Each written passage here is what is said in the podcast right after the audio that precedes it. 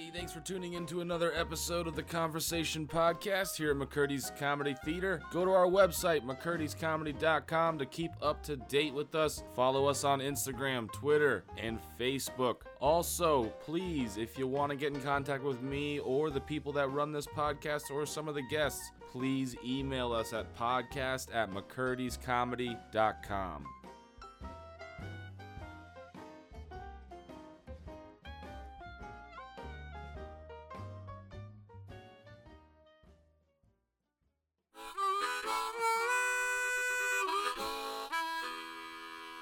Welcome to the conversation.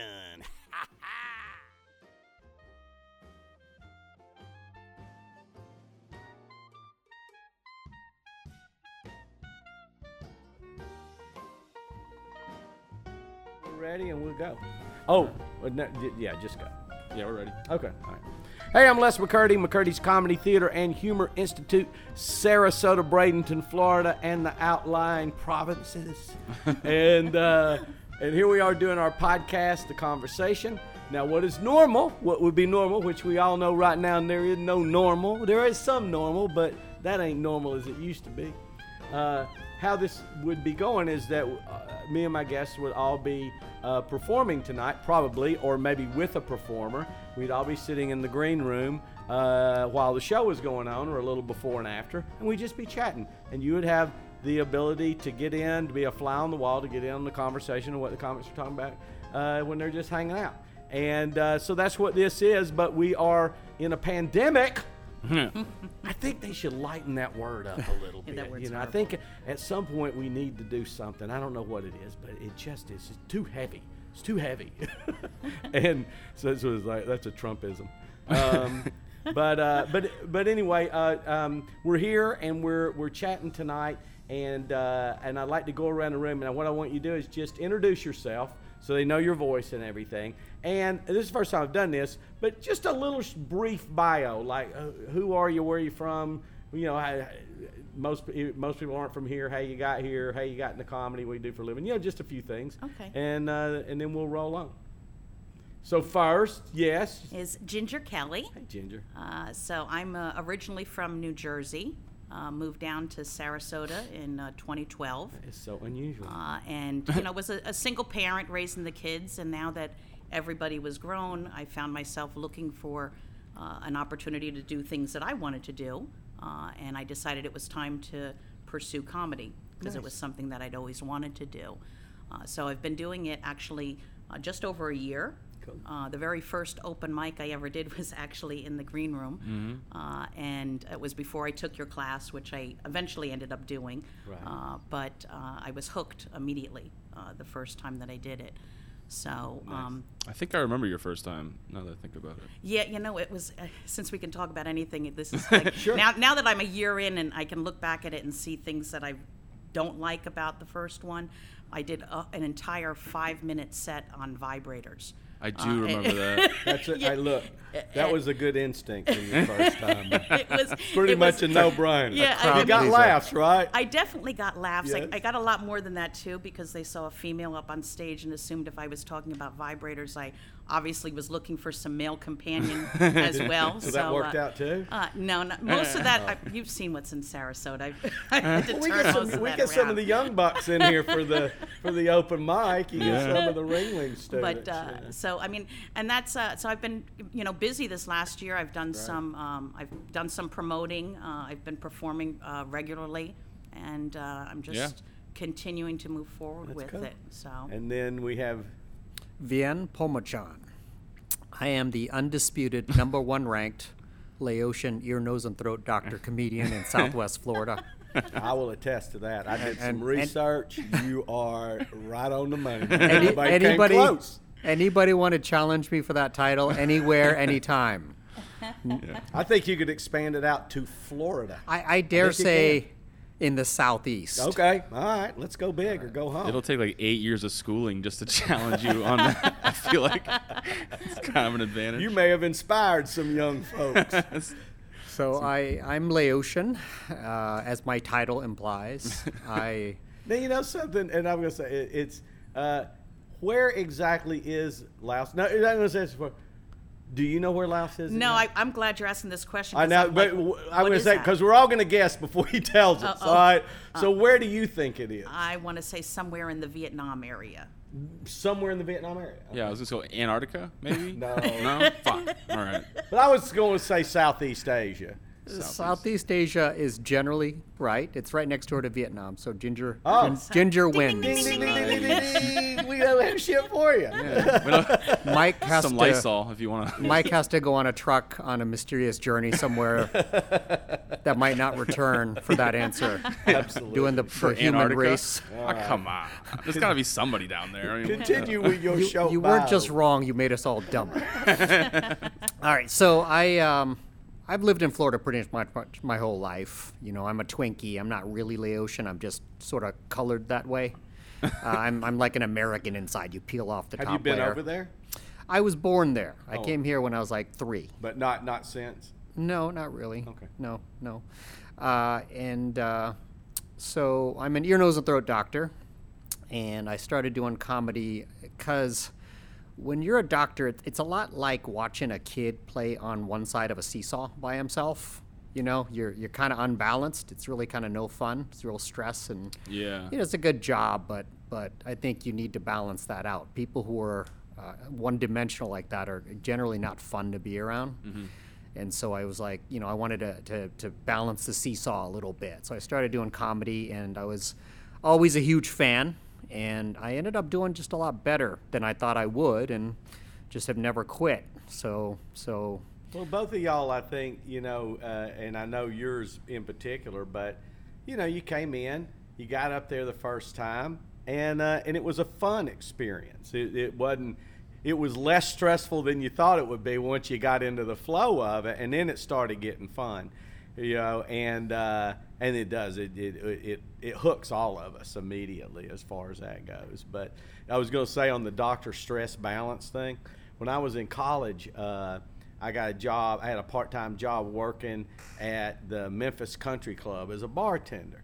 You know, so it's that crowd. You know, so yeah. it's just, it's just a total. It's just that slice of society. You know, so um, so every once in a while they had this doctors group. And it was all doctor, just all doctor, all medical doctors, but uh-huh. all doctors of all kinds. And they had a group, and they would come in and have some kind of meeting or whatever. Well, I figured out after about the third time I did it, fuck the meeting. I mean, the the, the meeting was a reason they could schedule a time when everybody in their fucking network knew. Bob Vien is going to be hammered drunk in an hour. Okay. What they told their spouses. He's going to be hammered. As he is not on call. He cannot. He cannot go into surgery. No. I'm telling you what. Why? Because he's in the. He's in the. Uh, the medical group's meeting that they have. Yeah. Once every three months. We, we used to call that Journal Club. Good. At the Journal Club. When, when we're supposed to be catching up on new research, you know, uh-huh. we're reading articles and gotcha, getting better. Gotcha. That's what we would tell our spouses, and that's what we were really doing. Right. I just hope she's not listening. Right? Hey, I, look, no, she don't give a shit about this.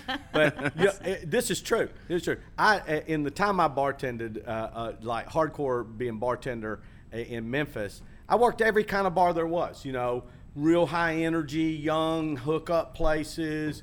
You know, dive bar, fucking, you know, anything could happen, bullshit, real high end, the whole nine yards.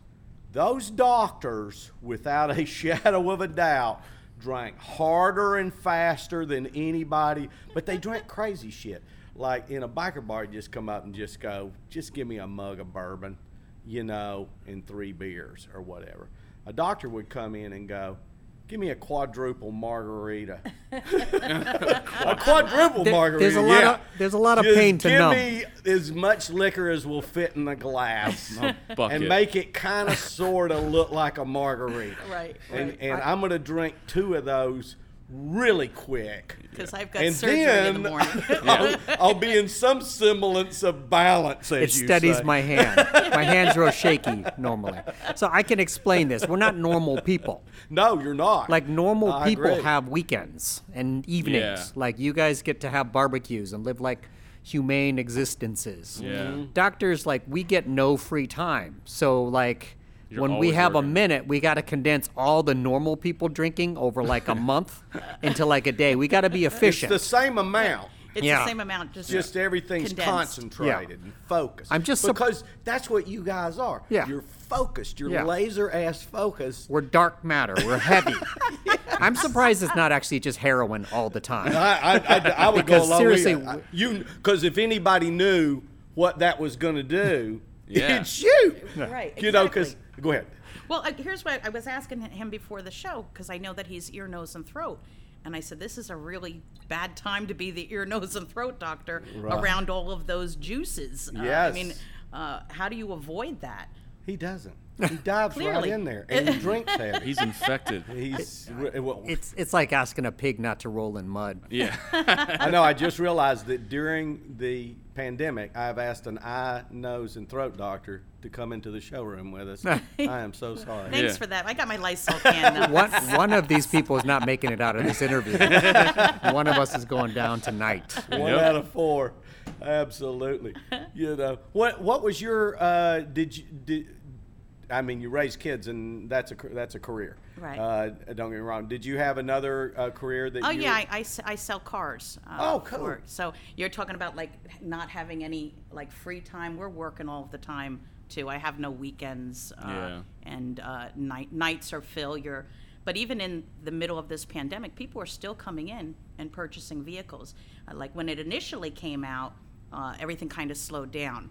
But then once the initial shock of it got over, and people were sitting at home, and the car dealerships were considered uh, essential businesses. Oh, right. We all of a sudden became a, a destination place to go to oh, get, right. out, get of out of the damn house. Yeah, yeah. yeah. What are you going to do, honey? Look, look at cars. Yeah, exactly. I did not thought about that. Yeah. That's crazy. Exactly. You go, like what you see is a couple going, all right, get out the list.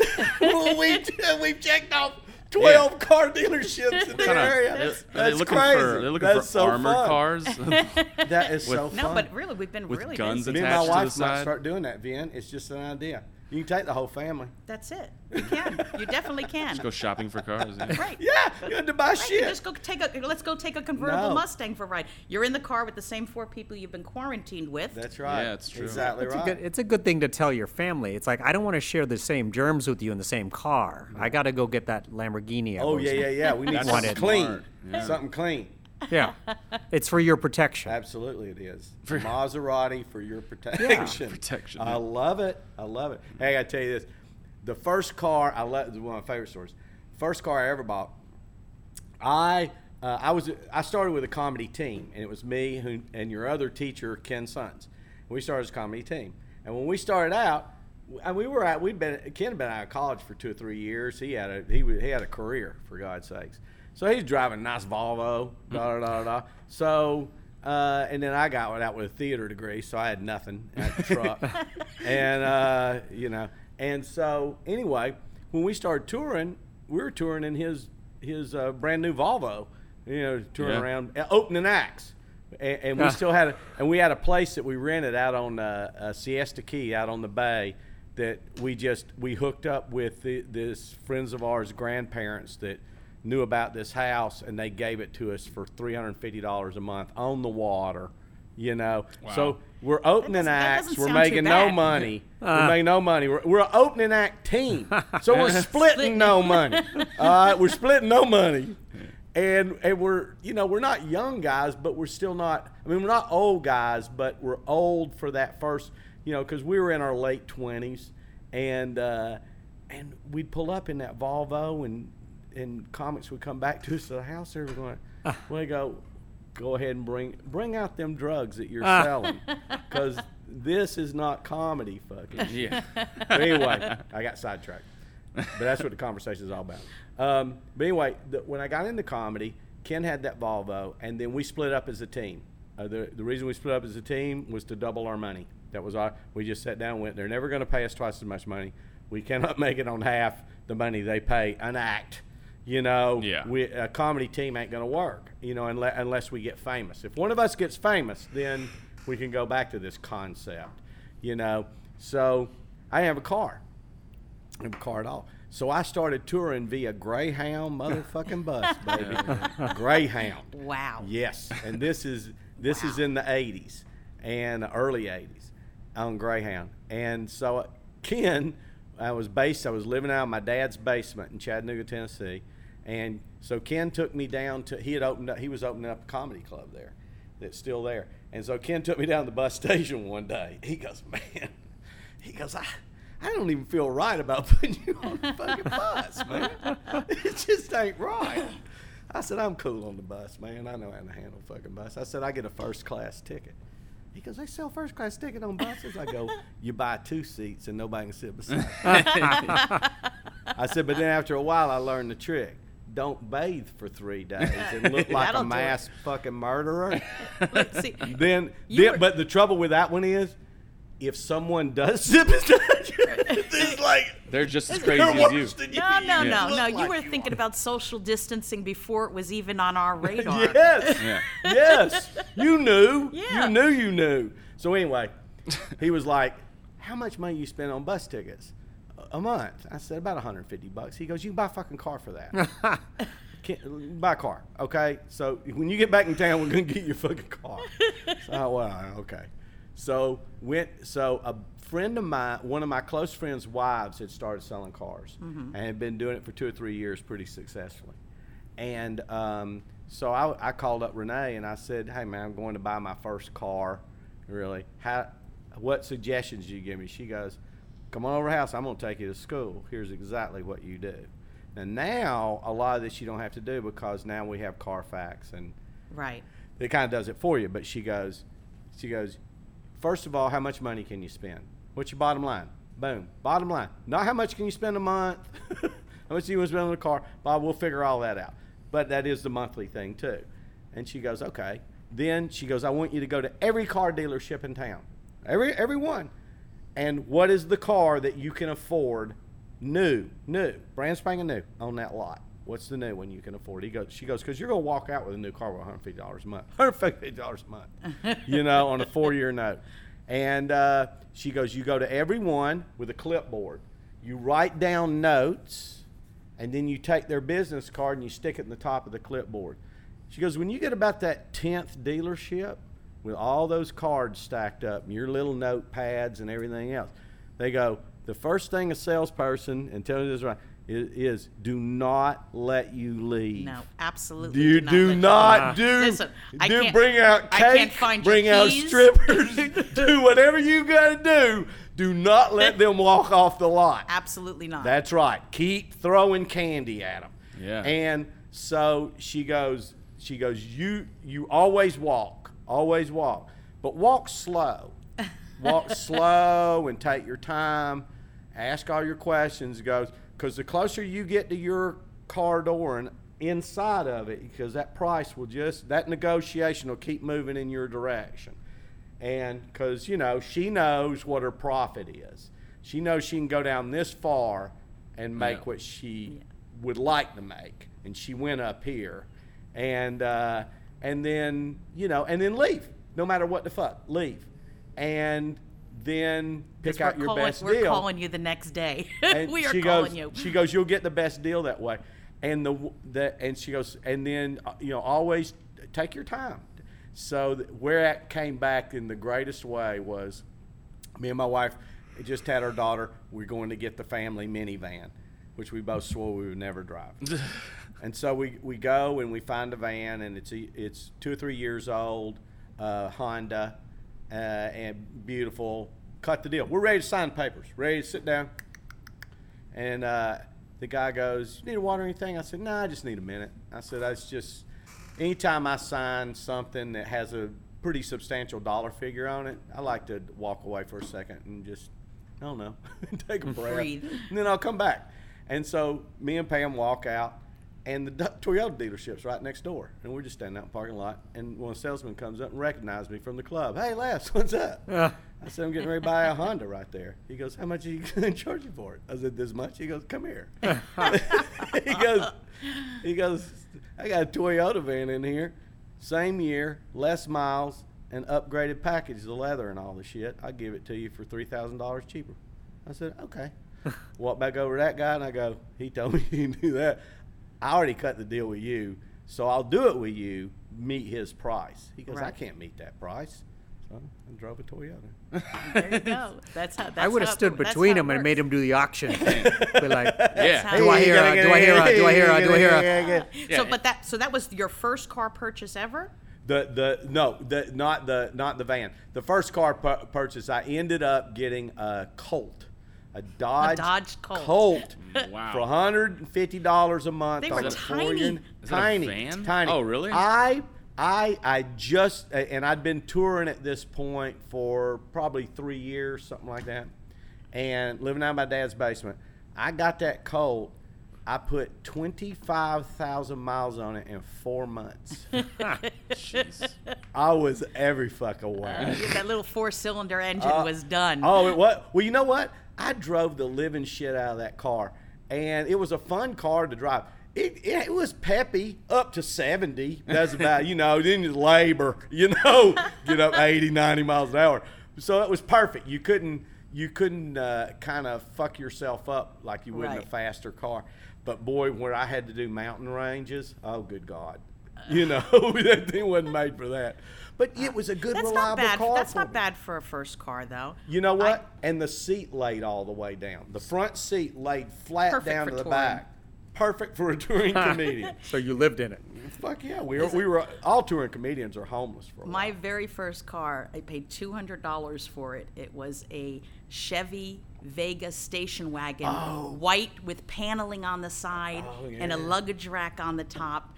And it burned more oil and leaked more oil than I had to put in gas. So every week when I'd get paid, mm-hmm. I'd go to like Kmart and buy a case of that cheap oil. Yes. Uh, and I'd keep it in the back, and then I'd drive and the oil light would come on and I'd pull over and I'd put two more quarts on and I was good to go. So I did that for about a year. And one day, all of a sudden, the lights start stopped coming on, the oil light. Right. Yeah. And I'm still young and dumb and stupid enough thinking, well, I guess that problem's fixed itself, you know, until I seized the engine on it. Oh. But, but listen, but I got over a year out of a two hundred dollars car. There you go.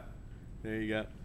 Wow. You got you got a you got a good car story, beater story or otherwise. Uh, I my first car was a nineteen eighty-five Chevy Blazer. What year was that in?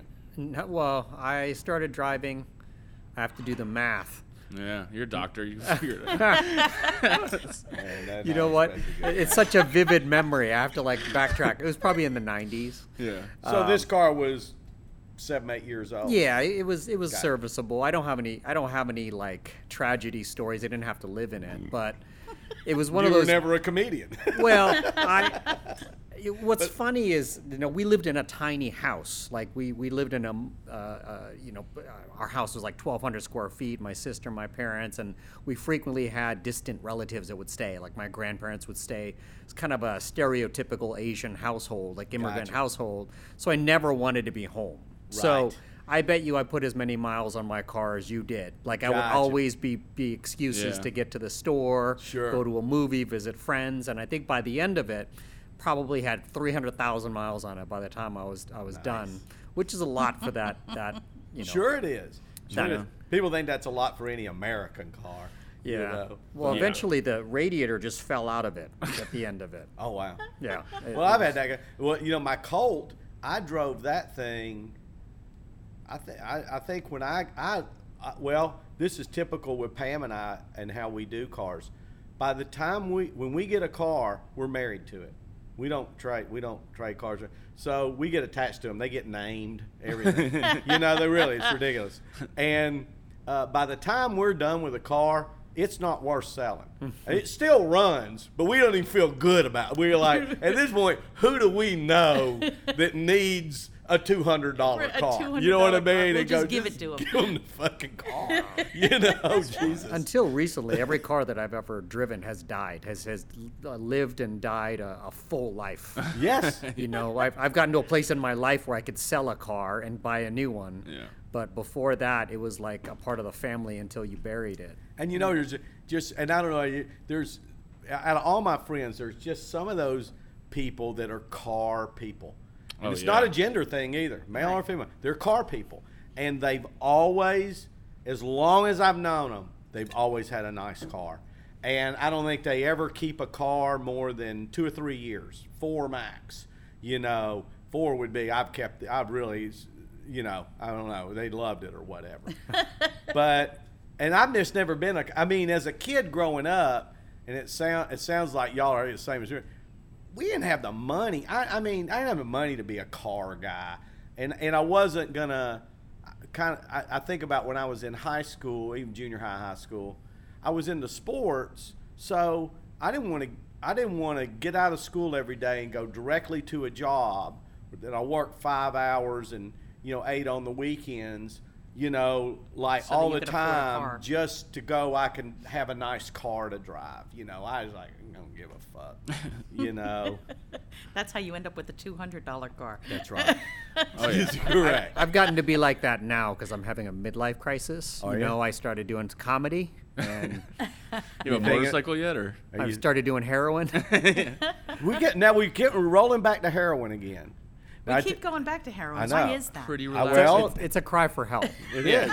The doc, the doc keeps bringing us if back. The, to, if anyone to, from the, the board horse. of medicine's listening, the horse with no name. I'm, the I'm, horse with no name. Yeah. I'm been not through the using desert, heroin. Not for the record, it was a joke. Well, here's Maybe. A, here's. Has anybody here ever done heroin? No. Okay. No, uh, never had right. the interest. What? Never had the interest to do. Let's let's pretend that we have, because I wanted to hear the story that follows that. Well, I'm, I'm going to say, but just from a generational standpoint, yeah. I, I, heroin wasn't a drug of choice when I was coming up. How, you know, that, how old just, are you? If the, if I'm fifty-three. Okay, so, so I'm ten years older than you, and so in the seventies, heroin was okay very much a thing. You know, sixties, and when when the when the countercultural revolution started, which started with the, right with the civil rights movement, that all, and Vietnam War, anti-war, that all was like one big thing, and the drugs came along with it, and uh, cocaine was not anywhere in the picture. Uh, cocaine didn't even come into the picture till late seventies. Uh, it was marijuana and and and psychedelics. That that was your two. You know, main things that were out there. And then what people had to tend, what they started getting into about the time I turned eighteen and got away from home and started just, I moved to Memphis, started working the bars, was uh, um, basically uh, uh, uh, uh, opioids. You know, it, back then it was Quaaludes, right. and there were there were several other derivatives of that in the same family. Uh, but they're all painkillers and they're all opioids, you know, yeah, and that's what people were doing, m- much like they are today with, with the oxycodone and, and all that stuff. And um, and so heroin, uh, and what's getting them into it now these days is heroin's a cheap form of that. Right, right. Back then, heroin heroin hit the streets, uh, you know, I think it to me it was one of the first drugs you ever heard of that was bad. Right, because you thought Jimi Hendrix. Anytime somebody said heroin, I thought Jimi Hendrix, well, you and go then pot, we were done with it. You go pot and psychedelics. Nobody really thought that was, you know, as harmful for whatever reason, especially pot at all. And psychedelics can be very harmful, but, you know, you usually don't hear about too many people. But heroin... Oh, right. Good God. You know, once you're in that, you know, you're lucky to get out. It's like nobody can handle heroin. Like, you no, know, no. You, well, I met, there's one guy and his picture's on our wall in there, Ron Shock. Okay. Ron Shock's the only guy I ever knew that could do heroin recreationally, and he pulled it off until he, well, he died at seventy, but he he had done it up till he was sixty-something. Wow. That's pretty good, though. But just every now and then, just every now and again, you know, he did give a, you know, he's got... And I was, he, we talked about that. He, he he had that. He did that with everything, but um, but funny. I remember asking him. But way back in the seventies, I met this. There was a girl that worked at the same bar I worked at, and um, she uh, we I said, hey, you want to go out have drinks with us? Da da da da. And uh, she was like, oh, Les, I don't drink anymore. I'm I'm all clean. She goes, I was a heroin addict for a while. She goes, I don't do anything. And I said, oh, I was like, wow. I, I said, you're you're my first heroin addict I never met. You know, I never met a heroin addict before. And so I said, you re-, so I said, you know, you're needling the damage done, right? She goes, oh yeah. And um, I said, what's the deal? What's what is it? I said, you know, you know what we do, what I've done, you know, around here, this kind of stuff, Quaaludes and and pot and all that stuff. What is it, uh, the heroin? And she goes, she goes, you know what, Les? Could you explain to somebody that had never smoked pot, that had only gotten drunk, what the difference is? Could you, can you really get them to understand what the difference is without actually doing it? You really, it's hard. It's very, very right. hard to. You know, even from a doctor's point of view that knows chemically what goes on, but how that actually is going to react and feel on you. She goes, here's what I'm going to tell you about heroin. It's the best fucking shit you've ever done in your life. She goes, you want to know why people get hooked on it really fast? You've never done anything so fucking good. Yeah. You know, and that's what she told me. She goes, that's why, it's, she goes, it's the best, it's the best high. It's like the orgasm if, of drugs. That's right. If you like to catch a buzz, It's it yeah. it is the it is the Mac Daddy, it is the Rolls Royce. Yeah. And uh, you know, and and so and as I say this, you know, people could be listening to this going, Les McCurdy is promoting doing heroin. He's saying you should do heroin. I'm just saying, I don't know. I've never done heroin. Right. But I it, even when she told me that, I go, yeah, okay, sure, sure. I, I, I'm going to be blamed for this, aren't I? What's that? For for bringing this topic to, to bear. If it ever comes up, I'm going to know I had no intention of going to heroin at I, all. I, I brought it up. The doctor brought us because there. Because it's a huge Doctor departure P showed up. From who I am. Yeah. And you guys were supposed to laugh it off, not go on a thirty-minute detailed. That's what the conversation is yeah. on. You're the most functional heroin addict I've ever met. So the, the most well-nourished. The most well-nourished. Very yeah. much. Yeah. So. Crack is whack, right? Crack, crack is, oh. The crack the teeth, your teeth but thing. Make sure you wash no, your hands. But it's, it's the meth. The me- it's the meth with the teeth. the teeth. That's yeah. the teeth. That's crazy. That's they do crazy their own dentistry shit. And everything. It's oh, crazy. yeah. That's, that's some crazy. bad shit. That's some bad shit. It's like that guy, what's him, that, that little, the tiger. The Tiger King. Uh, Tiger King. Tiger King. Tiger King. King. Oh, good God. I, I his, think that's his one the... husband had three teeth, right? Yeah. Yes. Yeah. Yeah. Those Former those, meth. Right. Those were his bad teeth. Of right, everything the, the I've ever husband. heard yeah. about drugs, I think that would be the biggest deterrent for me, is if you showed me a picture of dude with no teeth. Yeah. And they're like, this could be you. I don't even care, like, what the other drugs do to you. Yeah. I'm just like, I don't want that one. Right. Take the that teeth. one off the menu. Yeah. Gotcha. I would agree. I yeah, would it messes agree. with your enamel. Like it Ugh. eats away at it. Yeah. It's nutty. So what what happens to your bones? But that's if you smoke but it though, right? Like can't you that? just take can't you take like methamphetamine you pills? I don't know. You can snort it. You can snort it. it. I, I'm I not giving sure. you the opportunity the to blame me for that. I, I think taking the as a as a pill would be well, I guess because that's what Elvis did. Yeah. Elvis didn't have fucked up teeth, right? I'm I'm Elvis I, took I'm not I'm not biting. You're not going to blame me for well, the meth portion of the show. Well, I can tell you when I was in Memphis, when I was in Memphis uh, back then, and drugs were. You know, they were just, the seventies was an explosion of, of drug use. And the liberals were in charge. Nixon was, you know, whisked away. The liberals were in charge. And the liberals are not in charge much. No. Li- uh, worldwide. Liberals don't get the chance to be in charge a whole, whole lot. There's a reason for that. Uh, we're good. We're creative. And we're fun. And and we push boundaries that need to be pushed and open society up. But the conservatives, one, keep it from going too fast, and there has to be some kind of structure built inside of like it a, and a foundation, and we're not good at that at all. Like we're we we're going to get rid of all the lines on yeah, the roads. Yeah, we just keep. Because it inhibits our going. creativity. It divides us. It just goes. These yeah. lines on the highway yeah. divide us. But, oh, the seventies were just the most unbelievable explosion of fun and frolic and debauchery. Yeah. But it was just fun. It was just an uh, it, the society had just opened up for the first time, and you know, especially among the youth, and, and you could do drugs. I mean, you and not be ostracized from society. Women could get a divorce and not be a mortal sin, a mortal sin, ostracized right. from society. You know, they could get a divorce and go out. Women could go out for the first time and just pick up guys at bars just because they felt like it that night.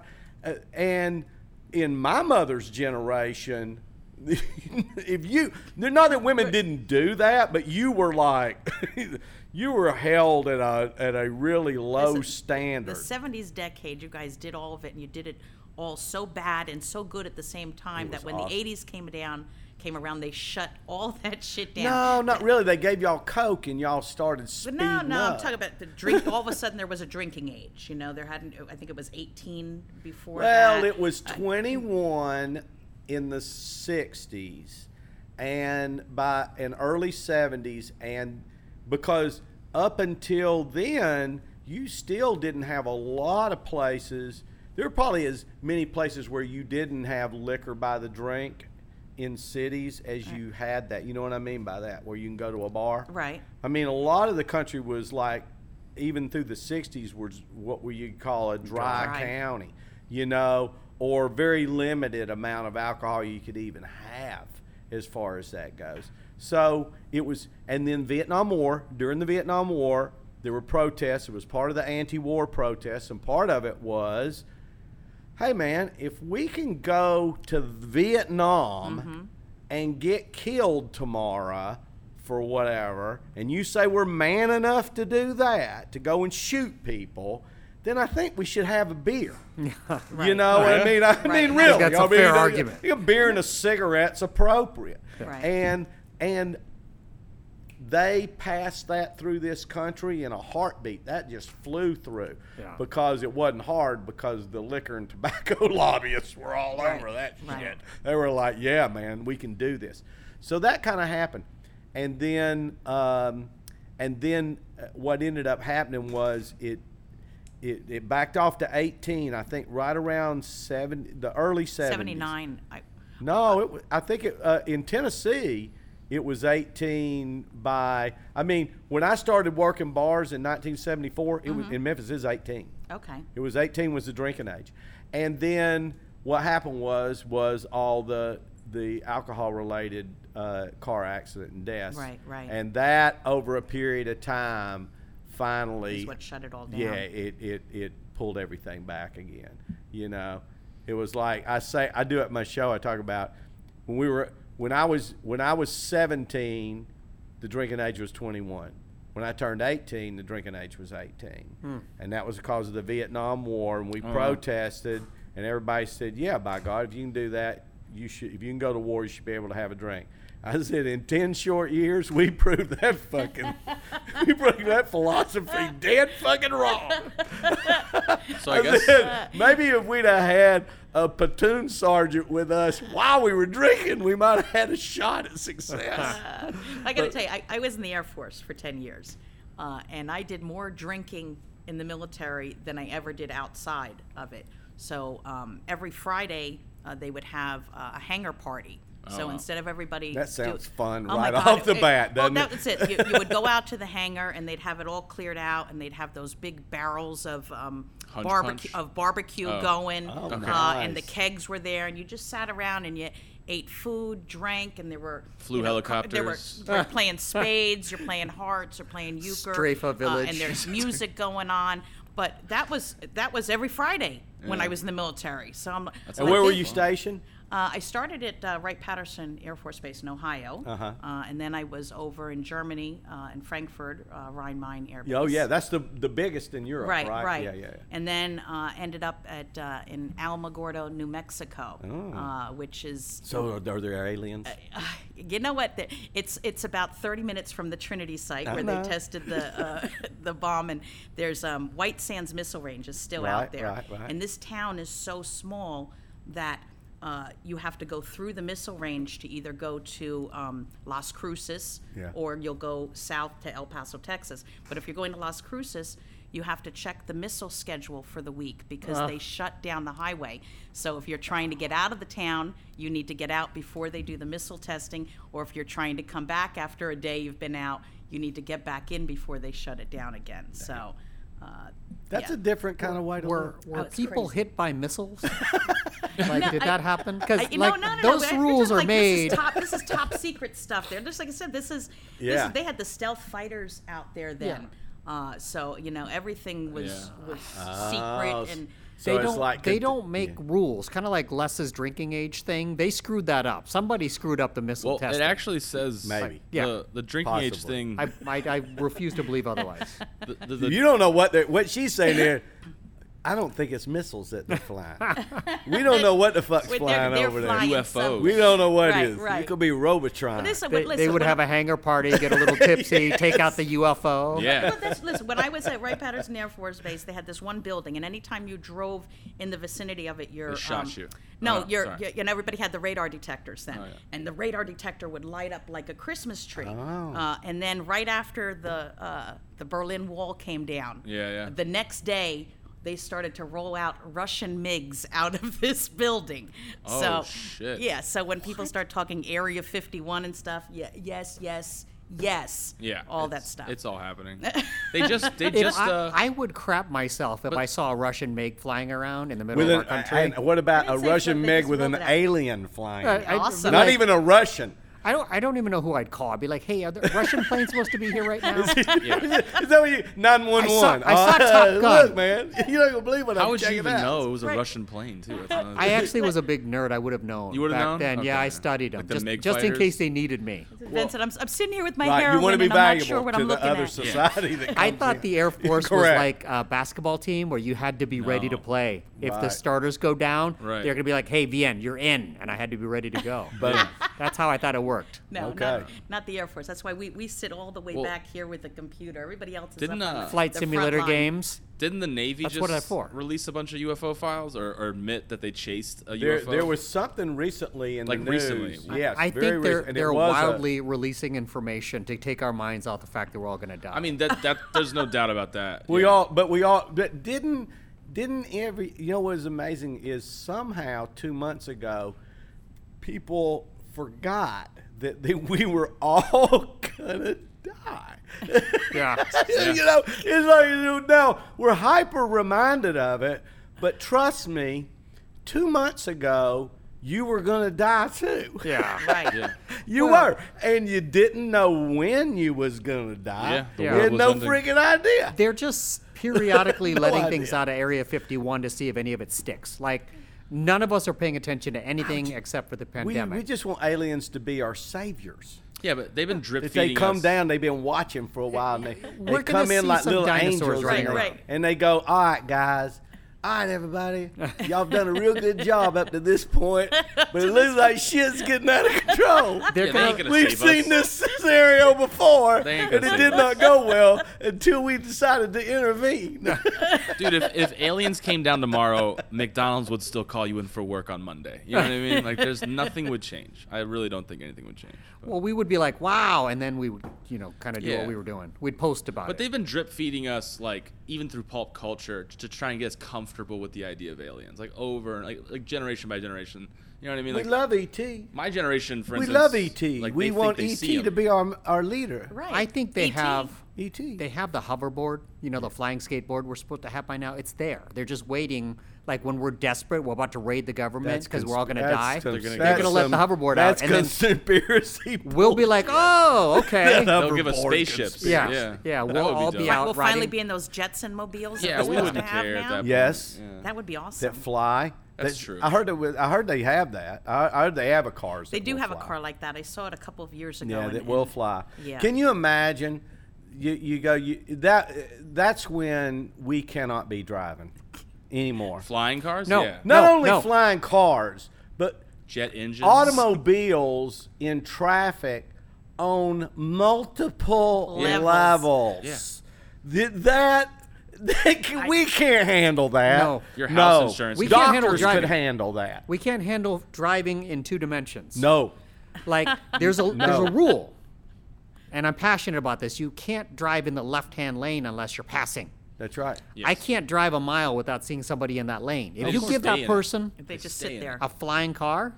Yeah. We're doomed. Of course. Of the, course. The species yeah, will go extinct. If we could, like, wean out those people, they have to stay in the regular car, and we have the flying car. And when they aggravate we us, we just kind of, like, go up, boop, yeah. over, we down. So we won't be driving. We won't be driving. We should give them coronavirus. Oh, that's right. We won't be driving. I mean, that's the thing.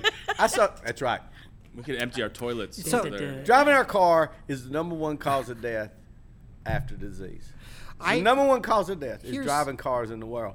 And so you go, you go, when... As, as soon as we stop the driving of cars right there, the population's going to go crazy. Yeah. Well, they're also, they're worried about um, just with autom- automation, they were like, it's not the the uh, the organ d- donating. Or the, we the, won't have enough organs. We won't have enough don't organs. Have, don't yeah. have as we'll many just have organs. to kill people. Why, we'll kill why people, won't we have we enough organs? We got to find something because the, just the, as dangerous today. We get the majority today. of organs from Once we donors. get through with cars. So, you think you think, you think our kids, I mean, my grandchild, my grandchild, he'll be sitting around forty years old talking to his friends. You know, they're just having a few beers and he goes, you know, back in my granddad's day, they used to let people drive. They're going, what are you talking about? It's kind of like an iRobot. They used to let them right.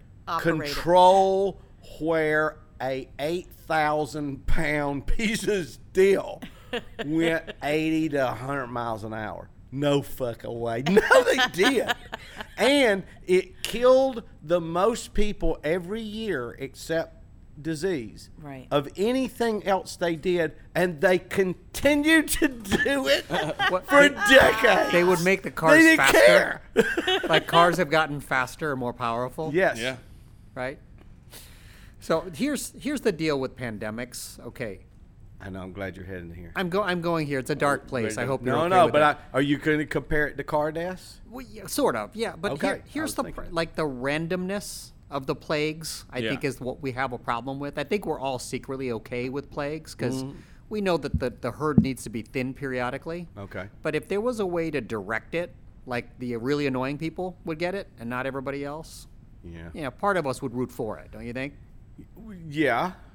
Exactly. There, there, there, there was a lot. Let's of that put it talk. this way: there's no doubt, and this is a horrible thing to say, but it, but we can take it. We say we're just comedians trying to be funny, but but no doubt there are people in this world who are sitting around right now going, I hope the fuck Frank gets yeah. that fucking virus, oh, that motherfucker. I, absolutely. I mean, I don't want you to know be personal. That dude owes me a hundred bucks. Not, that's not beyond the thought of what could be happening. No.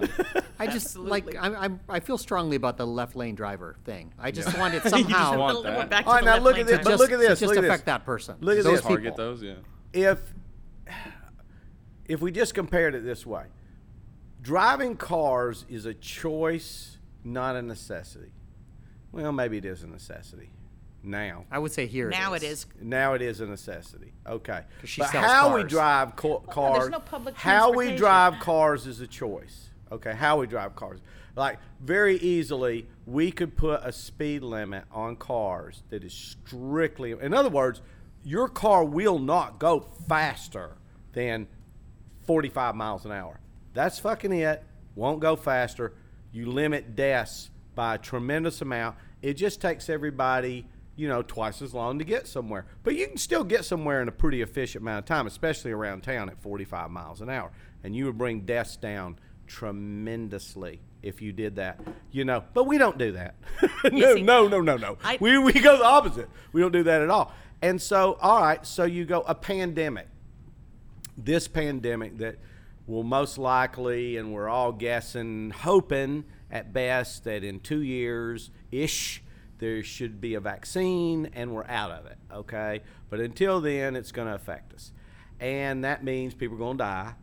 And that means uh, that let's just say that this pandemic is ten times worse than a worse flu. So that means in the United States, we're gonna maybe lose a half a million people a year to this thing, as long as that. You go, how many people die a year in their car? You know what I mean? But we don't, I mean, we don't even think about stopping driving a car, doing things like this. No. So, I, you know, I, I'm not trying to truly compare the two, but it is a little so- school of thought there of things that we choose to do that create a lot of death. Yeah. You know, and something that hits you, you know, and, and as I said, I'll clarify it and end it with this. My cousin, who's a doctor, and we talk back and forth, we're great friends, and, and he goes, and he's like, you know, did we overreact? I don't know, maybe, who knows, who knows? But he goes, here's the deal is, it's we're dealing with an unknown. That's the big thing, we're dealing with an unknown. And anytime you're dealing with an unknown, err towards a little more safer mm-hmm. than the yeah. other way. Mm-hmm. The, as far as that goes. So maybe in all of what I'm just saying is that, hey, with cars, we know there's a certain amount of carnage. We accept it. We go, we just accept it. We just go, that's just, we would rather have that in our life and know that there's going to be this many people that, you know, die from it or or are crippled from it. Yeah. You know, not even die. I mean, I think it's one hundred fifty, it's three thousand, I looked at it, it's, it's, it's a little over thirty-three hundred people a day worldwide die in a car accident. Now, that's not wow. counting crippled. Hmm, you right. know what I mean? Disfigured. Yeah. Uh, changed for the rest of their life. Are you, probably uh, double that number. You ready to call Danny Bevins? Yes. All right. I'm I'm having so much fun with, with this, the three of us. It's like, fuck Danny. Screw Danny. I'm going to tell him now. I'll go ahead and put those headphones on so you can hear Oh, okay. Him. It's a little loud. Yeah. No, I don't know. No, I kind of enjoyed that a little bit. Yeah, I wake you up. You did. Hello? Danny Bevins? Hello? Can you hear us? I can hear you now. All right. Can you hear me? I'm hearing you, yes. You can hear less. All right. The most important thing is that you hear me. You understand that? Yeah. I got that. I got that part. That's well, wait a minute. Now I'm not hearing him as well. You can hear him, right? You're not hearing me? I'm hearing that. That's a little better. Uh, uh, how about you guys? Uh, here with us, Danny, we have Ginger and Vienne, and both local comedians. Ginger was a car salesman from from uh, Jersey, so she's part of the mob. We know that. She's connected. And Vienne's an ear, eye, nose, and throat doctor. That, at least that's how he says he makes his money. Well, there are at least people with jobs then, right? Yeah. There's people here that can make a living without having yeah. to be a, just a smart ass. Exactly. Yeah. Exactly. Well, it turns out that that's, um, that was more important than I thought it was. But uh, yeah, me too. Uh, I don't know. I didn't. I don't know how this thing is going to change uh, how we do it. Well, I can tell you what. I heard- uh, I I have a you know, and I know there's a difference. You kind of. You kind of came up the hard knocks way, and I went through and got a degree in theater from some prestigious people, and nobody mentioned the fucking pandemic. Not, not nobody mentioned any performance arts preparation for a pandemic. Not one fucking time. So there's no breathing exercise that we can nope. do that'll. Nope. There's no stretch for it. There's no breathing yeah. exercise. There's absolutely yeah, you, you, know, you can't e- you can't even do a life regression and get out of this shit. It is it, the pandemic is completely opposite of improv because uh, you find yourself you find yourself constantly saying no, and I fucking mean no. No and no and no no. Well. I, you know, so your original, you know, here's, I mean, my thought is this, Danny, and I, you know, we've been open for a few days. I've been out, I've been out on the streets like a, like a crippled reporter. And I mean, but just, I, I'm interested in watching human behavior right now. You know, once they open some business, just how are people going to be out there with, with all the knowledge that is out there from, with, knowledge and bullshit, with all the knowledge and bullshit. See, and what I what I basically noticed is is that the crowd that's out there right now, and it's not massive, but they're they go, they don't, they're not socially protecting shit. Right. For the most part, they're not wearing masks. They're not. They're just like, you know. And I and I got to look at each and every person, and I've seen it at all age groups. And and I and I got to look at each every one of you and go, well, your mindset is, I'll get sick from this, but it won't kill me. That's your mindset. And that is going to be our economy as we come back, are those people that have that mindset. It won't kill me. Now, how much of that, right. how much of that is our business, I don't know. I mean, in Sarasota, Sarasota-Bradenton, I would say the over sixty crowd is over half my crowd, you know. Now, if you're in Minneapolis or Cleveland, you know, or Detroit or somewhere, that might not be ho- hold true. It might only be fifteen percent of your business or whatever. But, you know, that's where it is. But I'll tell you what, once there's a vaccine, we just got to get on the backside of this vaccine. Once there's a vaccine, people want to get back out. I yeah. see people all the time. They can't wait to get back in the comedy club. They can't wait to go to the places that they care about, you know. So I, I think the performance arts are fine. We just got to, like everybody else, get through this period right now between now and a vaccine and keep your head above water, which means you're going to need to start stocking shelves at Publix like Al Ernst. yeah. Yeah, I don't know. I, I, I don't know. I talked to people in um, in L A, and uh, right now the idea is that um, they're waiting to be told that this shooting next season will not occur. Right. Um, and that's the part that that's the part that gets me. Now, now think about it. You're on a sitcom.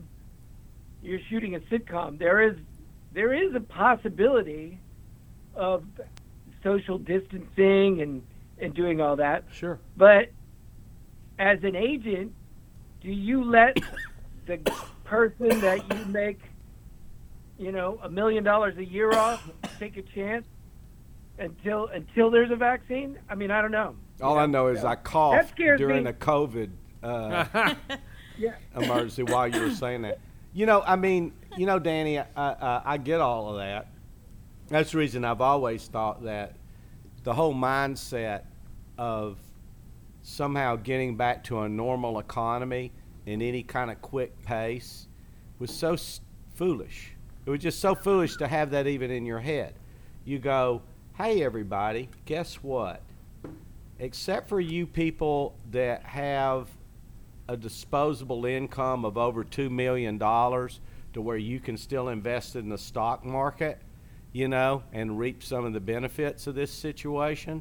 And trust me, that's the only people that are doing right. any investing right now. You know, unless you're that, you know, or maybe taking advantage of a couple of niches in the marketplace because of the, the pandemic, everybody else is on hold. We're on hold. Yeah. What everybody, yeah. every industry needs to have the same, that are art, especially the, the arts, all the arts, is like, tread water, keep your head above water until until there's a vaccine. Figure out how to do that, you know, and it, it and it got like you're you're talking about from the top down. You're talking about, you know, from the, you know, the top movie uh, film producers in the world. I was just talking to a buddy of mine who's uh, John McEwen, who's uh, one of the founding members of the Nitty Gritty Dirt Band. He's like, yeah. He's like, hey man. You see the stuff with Live Nation. He goes, th- he goes for a while. The days of of uh, megastars being able to command, you know, quarter of a million dollar guarantees, you know, with all these caveats and this, that, and the other, and even more than that. He goes, them days are over, man. People are going to be doing door deals from top to bottom, you know, and and adjusting ticket prices, and I mean, so it's it's going to change in that way. Uh, no doubt about it. And the experience isn't going to be the same until there's a vaccine because we're going to have to sit people apart. I mean, here's the deal, Danny. You come in here, the next time you come in here, and because you live close, you might be here before you know you think you should be. Does that sound all right? Did you just get booked? It's kind of, sort of. I just told him to get ready. Your own deck, man. Uh, you know, but that had but, an interesting, that had an interesting tinge of authority behind it. I, I really kind of. Oh, went, thanks. Oh, I usually don't have that. You know, Pam has asked me to be that way more on certain nights, and sometimes I have trouble pulling it off without giggling a little bit. But thank you, That's thank you. I, I feel I feel better about myself. Okay. Yeah. That's what I figured it would be, though. It would be Pam calling me up and going, listen, I don't give a shit.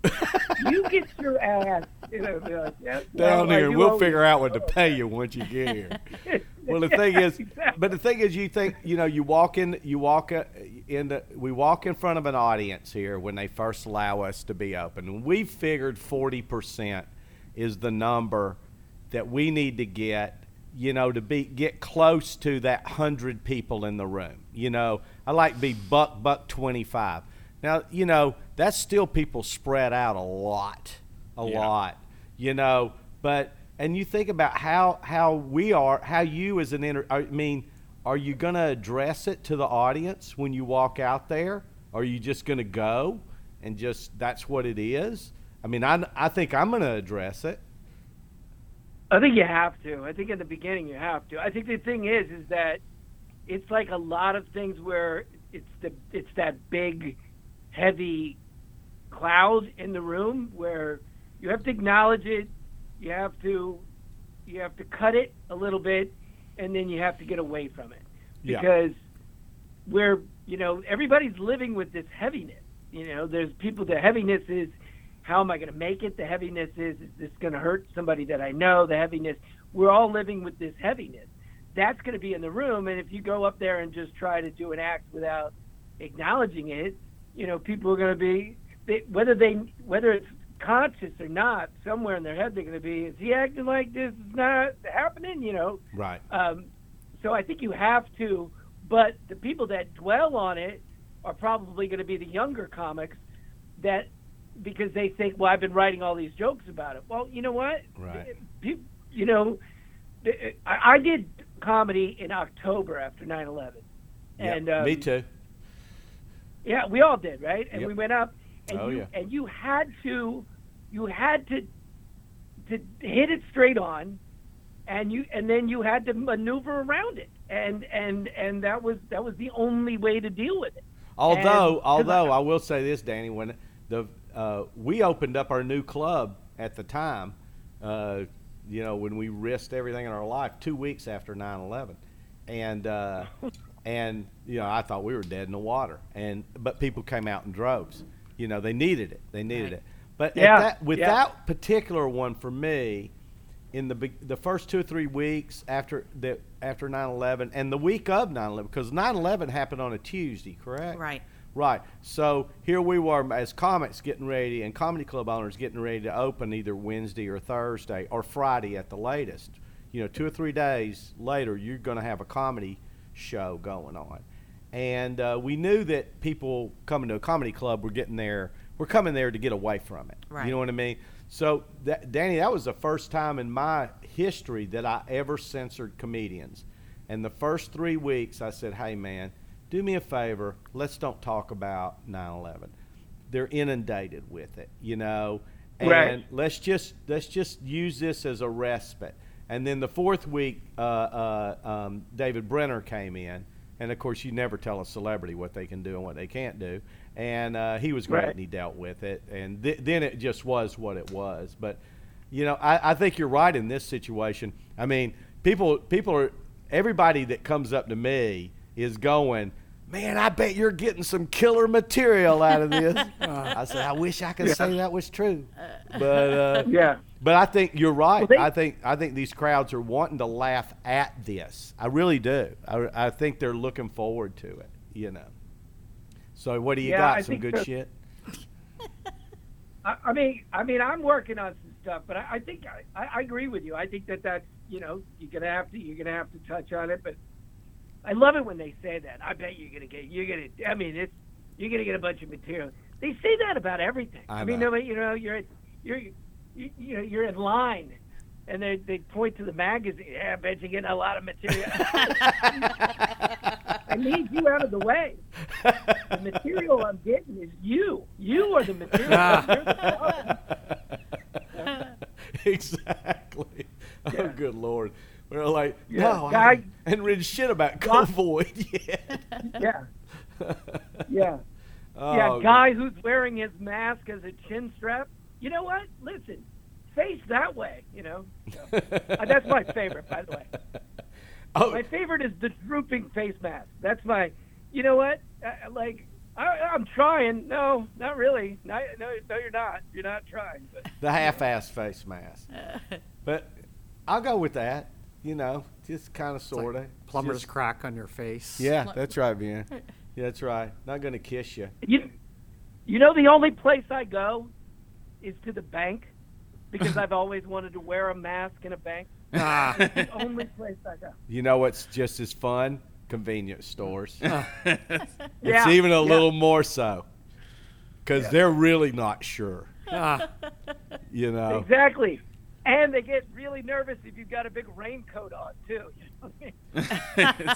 If you walk into a convenience store nowadays with a mask on and you just take something trite like a Slim Jim, just right in front of them, just take a Slim Jim, put it in your pocket, and walk out. Nobody's saying shit. Uh-huh. no, nobody's saying nothing to you. You know what I mean? I was thinking about, we were, somebody was mentioning when, this, when they first started the stay home thing. It's like, hey, man, you know, it's, I think it was some of our staff members here, Mike. We're like, yeah. we're worried about at night, you know, going over and hanging out with our friend and driving home and, you know, getting pulled over for being out. And I'm like, well, first, let's go first and foremost. What cop wants to pull over a stranger during the pandemic right. and have Nobody. any have any engagement with you whatsoever unless you're fucking shooting a gun down the middle of the street? I mean, exactly. I mean, what the fuck? If you want to speed, now's the time to right. do and it. When they pull you over, you cough, and yeah. it's right. all good. Right. If you if you're one of those people that have a Maserati in Sarasota, and there's a lot of them. Maseratis, Ferraris, you see them, Lamborghinis. Going twenty miles an hour. twenty miles an hour every time. They go and get them out first gear. Are the cops out there wearing masks? What's that? Yeah. Are the cops wearing masks? I see I see cops with masks, yeah. yeah. I bet you do, Mike. Ah. I mean, you know. You, I you ever seen him. a cop with a mask on, Danny? No. Oh, well, yeah, but but, but only in Iraq. Oh. But that's ah. over there. You know, over there was kind of that was that was part of the uniform, but yeah, I mean, no, I don't.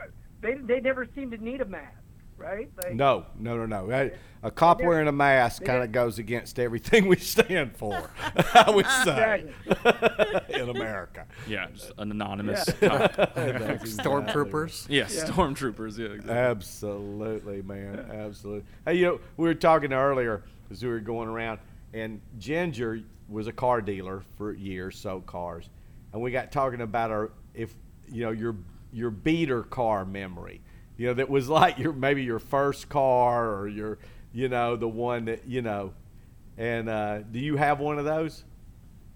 I do. I had a um, well, the first car I I've, I ever bought was a nineteen sixty-three Impala, and um, what year did I lived you in buy California. it? I bought it. It was uh, twelve hundred dollars at the time. It was a lot of money. Um, and that's uh, how much the government will give you to get groceries.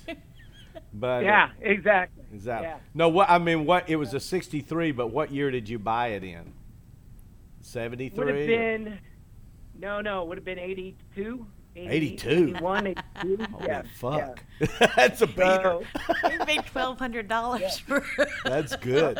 Okay, that's a good start to the well, story. Continue. Uh, well, I lived in California. Right. So, and it was, uh, and, and as everybody knows, it is, uh, I lived in San Jose, California, and uh, there's a heavy Latino population. Right. And I had a sixty-three Impala, and I had it lifted in the back with big tires as a muscle car. Oh. And it was, it was like I was driving around, um, it was the most depressing sight for a Latino. That it was, it reinforced everything that they thought about the gringos. Ah. That, they would ruin, that they would ruin a sled like that. And then, um, and then I got into some trouble with the law, and my father sold it. So, that was a problem, so. Now, how old yeah. were you when you got that car? Sixteen. Oh, that was your sixteen. First. That was your first, sixteen. Yeah. Uh, yeah. But at least you had kind of you were one. You had kind of a cool car. Oh, it was a very cool car. It yeah. was much too cool for me, and well, it was a little obviously. bit. Yeah. Yeah. See, none yeah, of us had was, a cool was, car. Yeah, Vien didn't have a cool car. Colts Ginger had a, a Vega. a Vega. I love that. My first car. My first car. I didn't even tell you all this earlier. My first car. My. My uh, dad had gotten a second car for my mother, a used car, just, you know, to get to the grocery store and shit, right? So this would have been in the, This would have been probably mid sixties. And it was a nineteen fifty-eight Buick Star Chief. Ah. Oh, my God. This motherfucker must have weighed two tank. tons. It was, a tank. It was huge. It was humongous. You could have a dance party in the back.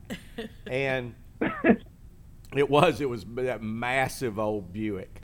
And, uh, and so, you know, I was probably ten years old. Eight, nine or ten years old, we got it. So they had divorced and da da da da, and this car had quit running for three years, and it was like a, you know, like what you'd see in Tennessee, the car in the backyard, the we, grass growing, growing halfway up the fucking, you know, side of the door. You know, it's now it's a planter. It's not a car anymore, and it's just nobody's gotten rid of it. It's just sitting back there. So I turned sixteen. And me and my buddy Ken Sons and another buddy, John, were over the house. And John knew a little bit about tinkering with cars. And I called my dad and I said, if I can get that car back there running, can I have it? He goes, hell yeah, you can have it. And so we got back there. He never thought in a million years we'd get that son of a bitch running. And we had that thing running in six hours. Had no reverse in it. No, no reverse. Zippity-doo-dah reverse. You got to plan where you're you pulling in, too. Ah. You got to plan pulling in. Huh. Really do. Or somebody just jumps out and you put it in neutral and right, just push, push it back. It out. Yeah. There's, there's, and, uh, yeah, the Star Chief. Yeah, so with, right. that, with that Vega that I had, I mean, on top of the oil issues, up along the, um, the front uh, window, you know, where the seal is, well, I didn't seal good, so when it would rain, it would drip down. So as you were driving, you're getting hit with the, the rain, water, and whatever. And the windshield wipers didn't work, so we had a string that came through, and you no you would pull the string to make it to go up, right? But the if if it was parked overnight and it was raining, when I would come in the car in the morning, there would be a big big puddle of water. So you'd be driving with that, and as you turned, it would swoosh from the driver's side of the passenger. You'd have to like lift your legs as the water went up underneath it, till finally it was so bad we had to pull out the carpet from inside because it was smelling so bad, uh, and the water kept going. That then on the passenger side, it started to rust through. So if you were sitting in the passenger side, you had to sit with your legs across, and you could look down and see the road nice. Going up underneath. So yeah, now this the, was the beater now of the Star all Chief, cars, the but it Star was Star Chief was kind of like that. The Star Chief, the windshield wipers would work, but only when you were accelerating. So you had to, in a rainstorm, you would have to pull off the gas and accelerate, and pull off the gas and accelerate to keep the windshield wipers working. And in the passenger side, there was a hose that went right underneath where the the uh, glove compartment and everything is, and it's a heater hose. Goes through. It's part of the, the hot water system that comes out of the radiator.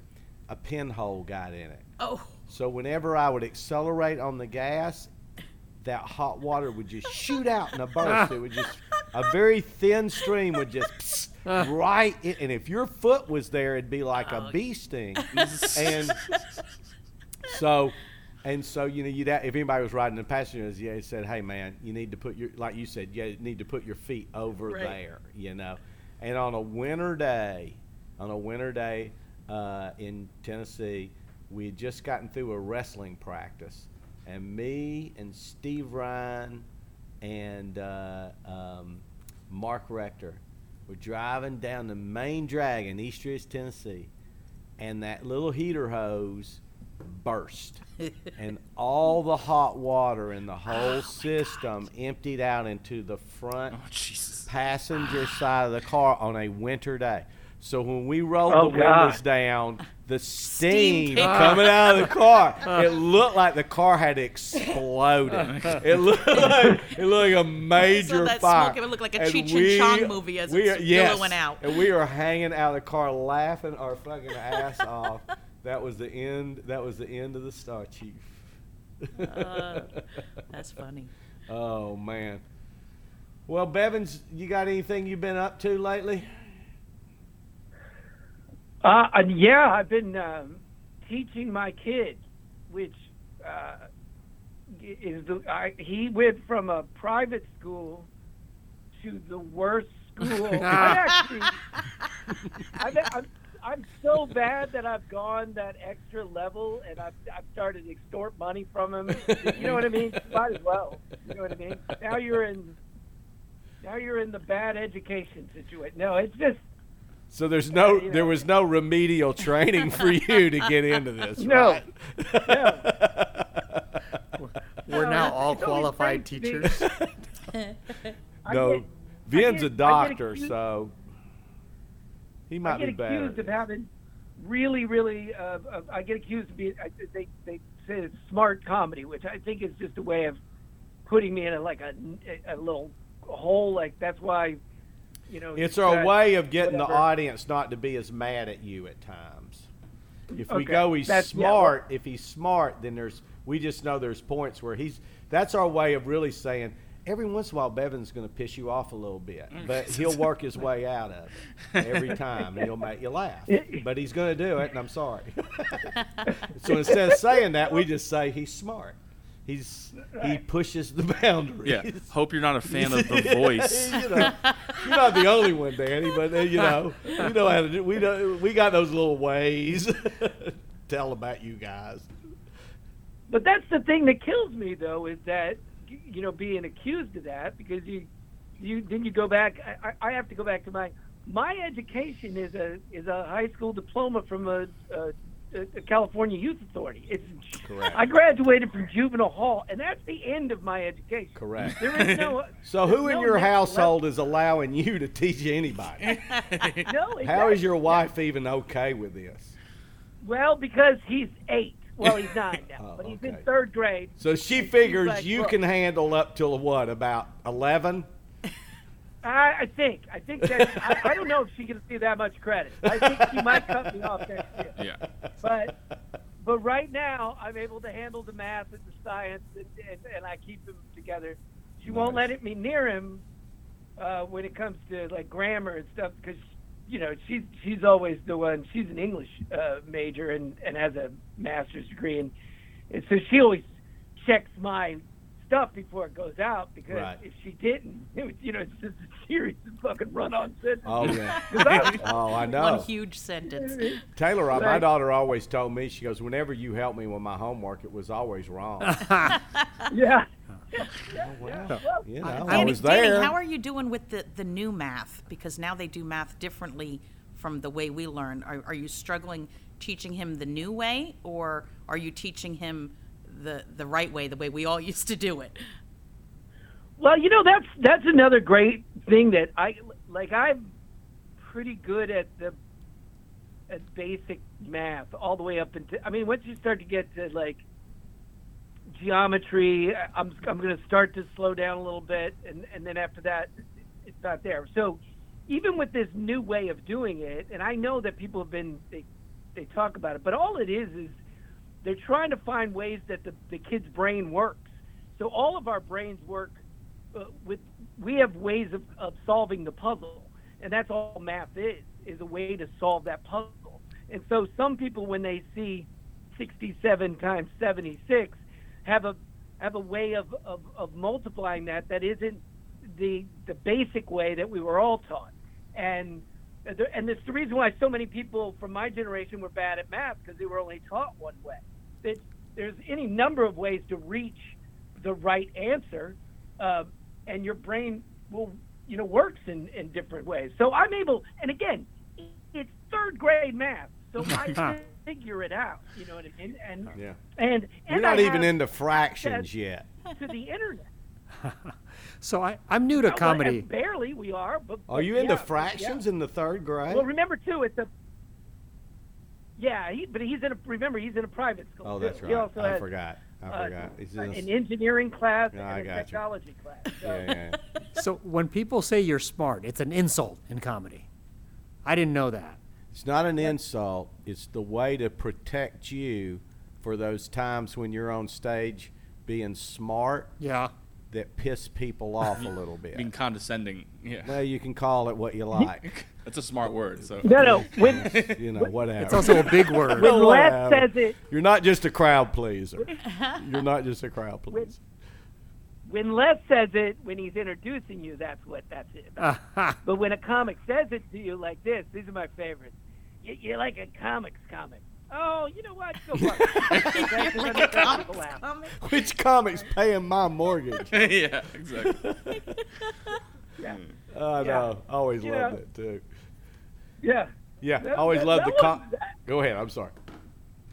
No, well, I just, I'm, I, I've always, that one's always pissed me off because I'm trying to figure out who the, of the great comics weren't comics comics. Like what, like what right. are you talking about? Now look, no one enjoyed watching, or maybe not just watching Mitch, but, but watching great comics eat it more than I did. I mean, that, that I guess, is a comics comic. You could say that moment is a comics comic moment. But, you know, I mean, Dave Chappelle is a, is a comics comic. It's, you know, I know what they're trying to say. Mm-hmm. It, it, but but but I, I just, I just um, it always kind of twerked me. I mean, it's not the worst thing to be called, right, in this business? No, right? no. It it, it, it, it, someone, you know, as a club owner, you know, and, and, and part-time comedian. Um, you know, it, it, when I hear comics comic or whatever, anything that moves towards that direction, it just means that that's an act that's not just a crowd pleaser, that's not going the safe way, that, you know, that we, I think that as professionals, and you've been doing it for a while, when you've been in this thing for, you know, maybe five years, but definitely when you've been in it for ten, you know, you start to see the common the the commonality of most audiences and what will just always work, you know, and you right. can, and you can stay in those boundaries and and work. And and if you're a good performer and you know how to get it and you're charming and you know how to get up there and sell yourself and have fun with that crowd, you can sit there with that kind of material. And, you know, and you're you're very seldom going to uh, uh, not pay off. You know, you're mostly going to pay off, but you're not you're not really you're not really trying to be creative, super creative. You're not trying to really push any boundaries. You're not trying stuff. I mean, you know, just just that thing of going, I know this.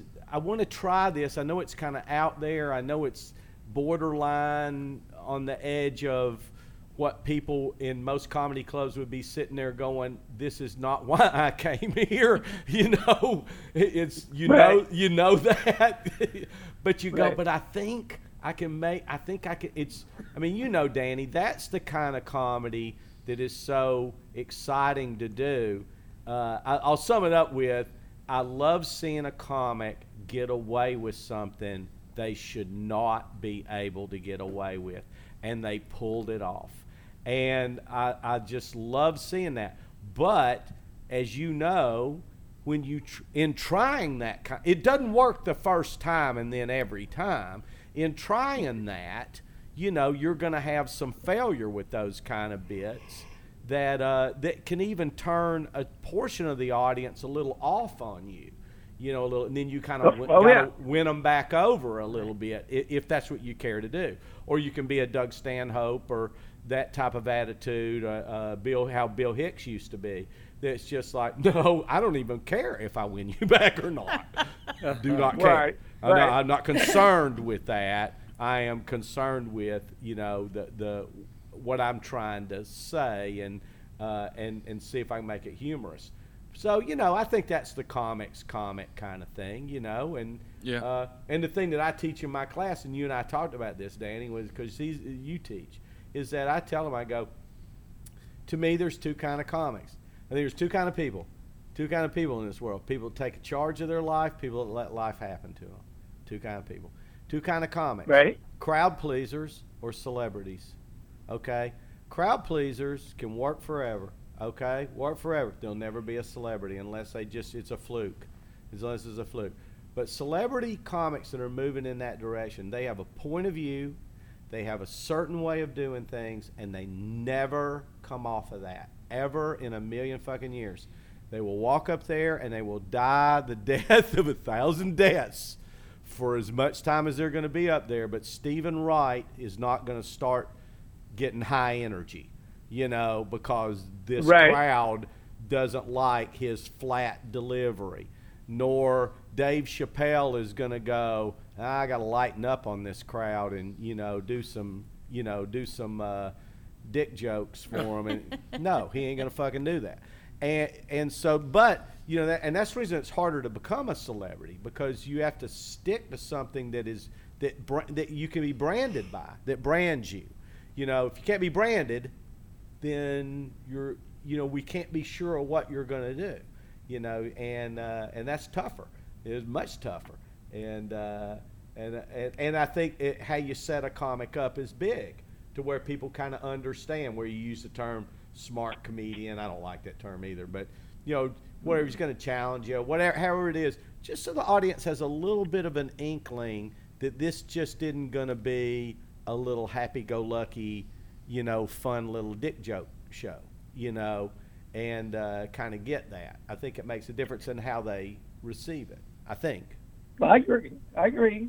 I agree. I just, um, and I get where you're talking, where you're talking, as you were saying it, I realized that there is a, there are a lot of, a number of bits in my act that I have written simply because I've heard more than three or four comics do a bit in a certain way and thought, you know what, fuck that. What's the other side? And so that's, that'll lead you, you know, that'll lead you down a different, when you hear three or four comics in a row take, you know, like, you remember when, I don't know if they're still doing it, but there was um, in the in the nineties there was a thing about beat your kids, right? People would just uh. it was it was unbelievable, but they would get and they would get applause breaks. It was just so. Oh, I, I do I do remember what you're talking about, and it, it, it, it was that thing. It was corp. It was basically the going through that time period of when we were first, I think, starting as a society here to learn to discipline your children without corporal punishment. And right. up until when we were kids, I mean, I don't know about you guys, but when I was in all the way through middle school, every teacher had a paddle, a paddle, and they used it. You know what I mean? And no parent had a fucking problem with that. You know what I mean? So yeah, I think that's what? where it comes from, right, Danny? Is is that when you're yeah yeah that that was the attitude yeah, where you go to the audience, and you go, eh, you know, sometimes they just need a good whipping, and the crowd's like, yeah, hell yeah, you know. Right, right, yeah. I think you could still get a chunk of the crowd to react that way. Yeah. Oh, I, anyway. I bet you could, but but it was always like this intensely like, and, and, and you knew what they meant. They yes. meant just to spank them or to slap them or whatever. Right. When you're trying to get the kids' attention, okay, fine. But when you say beat your kids, right? That's not what the with the, with the group out there. That's anyway. There was a lot of it. And my favorite thing was that Tom Simmons got so worked up about it that he came up with one of my favorite lines, which is is is, is in it's it's immediate it's a response to a comedian saying beat your kids. And his response was um, yeah, because the prisons are filled with all those people who were loved too much. Uh, right, right, right. yeah, yeah, yeah. I remember that. I remember that. And yeah, Tom is a comics comic, by the way. Right. Yes. That's a brilliant shift on that, but yes. where he got it from, because Simmons was not going to be surrounded by people where that would be a problem, except in a comedy club. Right. And and the only reason guys were doing it, I'll tell you what, I worked not too long ago. I don't even know the guy's name, and I wouldn't say it either way, but I was... It was over on this side, and it was one of those one-nighters. Right. And I was doing it because I was trying to get, um, I was trying to get that club on the east coast of Yoder's, so I could take my kid to uh, go surfing, like Cocoa Beach, right? Oh, so right, I was, right, right, right, right. Cu- I was kind of taking whatever they threw at me because I didn't want to lose that week, which ended right. up being moved, and then because of the quarantine, taken away from me. Right. So I had to go do these. You know, bars where you walk in and you go, okay. Right. I know what this is. Exactly. And this guy went up and he didn't, he, he tried every late eighties, nineties hack premise, doing it in the exact hack way. And I had the utmost respect for this audience. I really felt like such a, a, a douche because I had judged them, you know, on how they were dressed and where they were. But I had judged them, and uh, And he went up there and did that, and and it was crickets. I mean, crickets. And when he got to that part where he said, you know, you just gotta you gotta beat your kid. One lady yelled back, "No, you don't." And I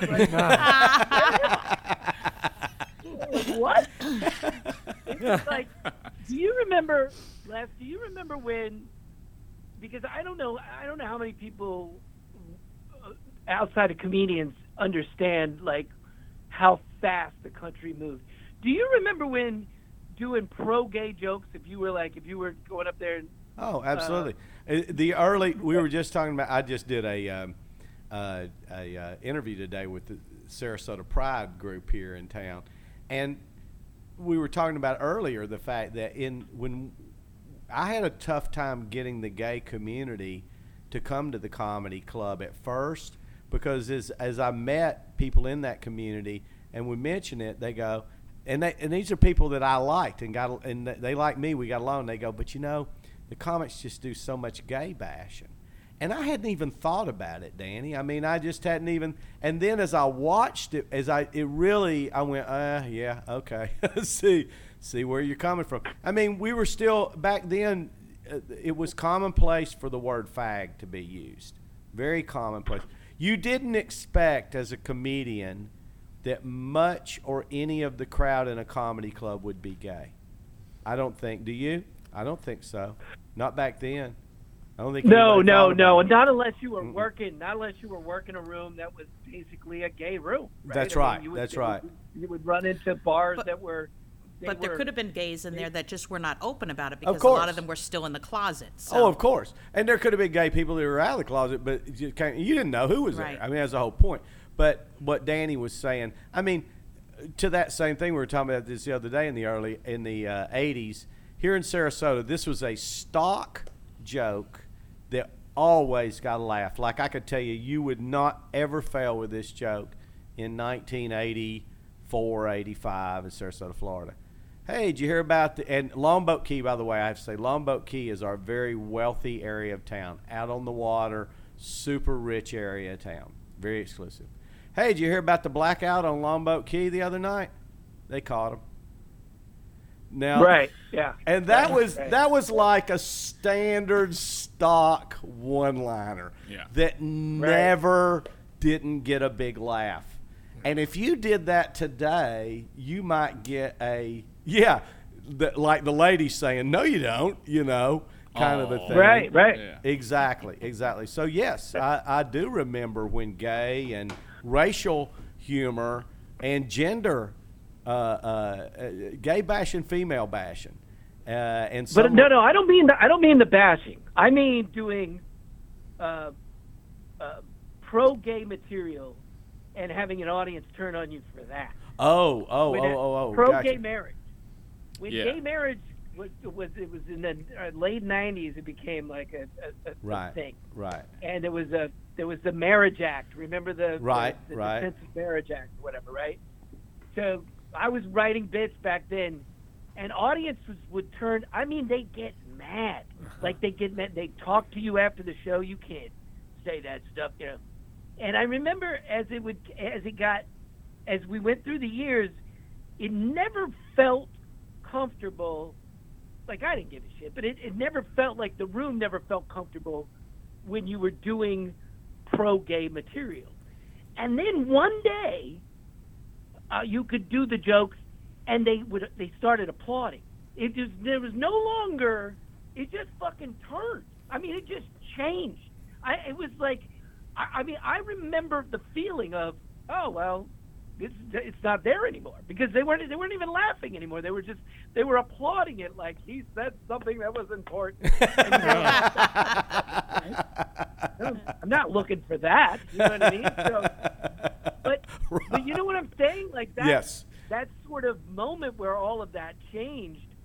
Um, I think that there's, I think there's a lot of it, and I, yeah. you know, and you and I, I know, probably have a great uh, debate or conversation about the state of comedy now and and stuff. But I think, I I believe that you know that kind of uh, sort of punching down is just is bullshit. And I don't think I don't think there's much of an audience for it anymore. To be honest with you, I don't I don't think those people come to comedy clubs as much as a certain more open-minded people do. Now I'm saying that to a guy who knows exactly who comes to comedy clubs, so yeah. you might be able to put me right in my place. No, I mean, and I think I think there's a certain there's a little bit of regional that goes with that, you know, uh, you know, without a doubt, with uh, who's going to be in that audience. But um, but yeah, I definitely think that that in in good clubs, in really good comedy clubs that bring in top-notch performers. You know, the, the crowd comes in nowadays, for the most part, they're pretty sophisticated, you know, yeah. to, to stand-up yeah. comedy and, and uh, you know, and to all of that. And, yeah, they're I've, I've, I've seen it a few times here where I've, I've somehow hooked up with a comedian of my generation, you know, and, and uh, so, you know, he's in he's in his sixties uh, and, and maybe hadn't seen him in twenty years. And, hey, why don't you come down and do the club, you know, and bring them in, let them middle or something like that, just more than anything. Hadn't seen you in a long time, hang out, what the hell.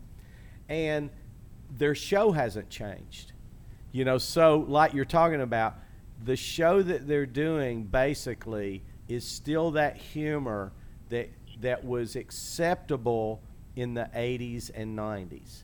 And they just never changed. And maybe they... over the years, maybe they stuck to playing older crowds, you know, and that kind of thing. But you can see how I, I'll sit up there now and, and see them do a bit and go, oh, man, I know for a fact, nineteen eighty-eight, that smoked. That killed that bit. In this right. day and time, you just alienated half the audience with that bit. And I mean alienated half the audience. They went, this old guy. Is and that's what they look at. This old relic, you know, is still doesn't get it, you know, kind of a right. thing. And, and that's that. And and and I would say that could come from people his own age who were sitting there too, going, ah, oh, man, we've grown up with the times. He hadn't, as far as that goes. Right. Yeah. So right. Yeah. yeah, there there is a certain amount of when you just get, you know, you just get in your own little bubble. And you don't. That's the reason it's so important for stand-up comics. People go, I don't like to watch the news. I don't like to watch all that bullshit and this, that, and the other. I go, well, fortunately or unfortunately for what we do as comedians, we have to stay up on pop culture for the most part. It's, yeah. it's good for us to know what went, what happened yesterday, you know, and what people are chattering about and what is in the common knowledge of our civilization out there, you know, uh, it's it's kind of important, you know, even though a lot of it is trite bullshit, you know, for the most part. Yeah, not only that, you should know what's in the room. You know? Oh God, yeah. I mean, I, I, I, I ventilators. Do anything, but no. I need to, I need to see the room, because uh, because I've had that moment where you're in an art, you know, you're you're doing a back and forth with a guy and you can't see it, and then you're like, you say something. Like, well, if I can stand up, and it turns out it's in a wheelchair, and everybody else can see it. You know right, I mean? right. And uh, that that's the end of that show. You know, uh. as far as you can go. I mean, that that's just, you know, those moments. You have to know where where that where that audience is. You know what I mean? You've got to see who you're dealing with. You know, I mean, part of it, part of what we do, is judgment, right? Like yes. it's fucking serious judgment, and I think. The one thing I would say to comics is that, you know, just like, just like with anybody, uh, with an audience, you got to give them give them more credit than you want to. Yes. Because most of the time, they're smarter than you think they are. You well, know you I mean? should. Like, al- watch. Yes. I'll, always. You ever do? Go ahead. You ever do this? You ever watch the guy in front of you and you hate his act? Yeah. And they're laughing, so you get mad at them. Uh. No. But then you go up, and they they like you too. And now yes. you're like, in your head, you're going, well, what the fuck? Make a choice. You know what I mean? Like, no. Pick a side, right? But that's not that's not how anybody should be. But that's of course how I am. Yeah. Well, okay. You've got issues. Ah. But, you know, the thing is, is that a sophisticated comedy crowd. The thing is. people come in from a club, club owner's point of view. It's just this: people come to a comedy club to laugh. That's that. They didn't come here to be enlightened. They didn't come here to learn. They, that wasn't their intent. You know, they didn't. They didn't come here to be inspired. They didn't. Now, that doesn't mean that they might not get all of that. They might not get every bit of that within a particular comedy show or an evening, uh, within moments of it. But to me, my job, my job is to make sure that they laugh. That's why they came here, you know, and that's what that that's the desired result while they're sitting in that room, is to laugh. And the desired result that I have as a comedy club owner is that I hope every human being that walks in that front door feels better when they walk out the side door than they did when they walked in the front door. That's what I hope, you know. And I think if we always keep that in the forefront of our mind, that, that that's the most important thing. And then if we can do that in a way that is super creative and pushes some boundaries and opens some minds and inspires some people to think in a different way, or and uh, uh, you know, opens people up, all those, you know, encourages and and and enlightens and, and educates. If any of that can happen, well, great. But I'm gonna tell you what, if I do something on stage and it is educational and enlightening, and that's the way you felt and it made you laugh, when you when you leave here, before you let that be part of your education and enlightenment, double check my facts. Is what I'm going to tell you. Because I ain't yeah. the guy that you should be going to for this. They're going to use that in a yeah. Facebook argument. That's for sure. I, I had somebody fact check me uh, once. I had a, a bit about love bugs, and I, you know, just named a university that they were created in. And was it University for, of Florida? Uh, yeah, I think I said that, but then they, they said it was something else or they're, whatever. But they're, they're the thing is, is that for for days they, they ripped me apart on Facebook until yeah. finally I was like, I didn't know our jokes needed to be factual. It was a joke. Yeah. Uh, I well, that's I, Facebook. That ain't here. I think Danny has to take off. He just texted me. Oh, did he? Yeah. Well, I think we're we're ready to wrap. Are you okay. still on, Danny? I, I'm still on. I just wanted to tell you that while you were saying that, I was thinking that you, well, you built that place. You know, there's a, there's a few people in the country that have built places, and they've they have, for lack of a better word, trained an audience. And you have you have done that. And anybody that leaves your club and isn't satisfied is probably, you know, not going to be satisfied with anything. Yeah, so, um, I would agree. You know, I, I would mean, agree. They in most cases. That, that, Yeah, yeah, I, I, I truly believe that, and that, you know, it's. Um, I tell people about it, like, one of the best rooms on in the in the state of Florida is your room, and and Sarasota Thanks. is a smaller market yeah. than, you know, those. But I'll tell you what, I I'd rather do your room than Miami, ever. I mean, yeah. Well, I don't know if that's a compliment, but thanks a lot. Well, it's kind of a backhanded would, compliment. Why couldn't no, you no, say no, Orlando? No, well, what happened? Well, what could Orlando be? Would, Had to be Miami. Orlando's the same way. Orlando's the same way. You know, there's, I mean, I, I, there's, there's not many rooms in this state no, that I thanks. think. I think you're on par with the room in in West Palm. Yeah, I think that room. That's can, a great compliment. Can, yeah, that improv in West Palm is one of the best of the improv chain. It's one of the best clubs in the country. Yeah, exactly. Yeah, exactly. Renee Hart and runs the, a top-notch place over there. She sure does, man. Well, and, thanks. And, and and and listen, rich people can be just as big a pain in the ass as as, as, as you know, uh, supposedly poor, ignorant people, well, or whatever course, you want to say. Of course. But but when they're trained correctly, like in Minneapolis at Acme. You know, yes. uh, I would say in Cincinnati, uh, go bananas. You know, the the rooms that do it right, um, it's because there are people there that the people that run it are are are trying to run it the right way. Right. And they, well, you care about they, the art and, form, and you want everything exactly. to be be just right for. And, and and that's the whole key. You want everybody leaving feeling a little bit better than they did when they came in.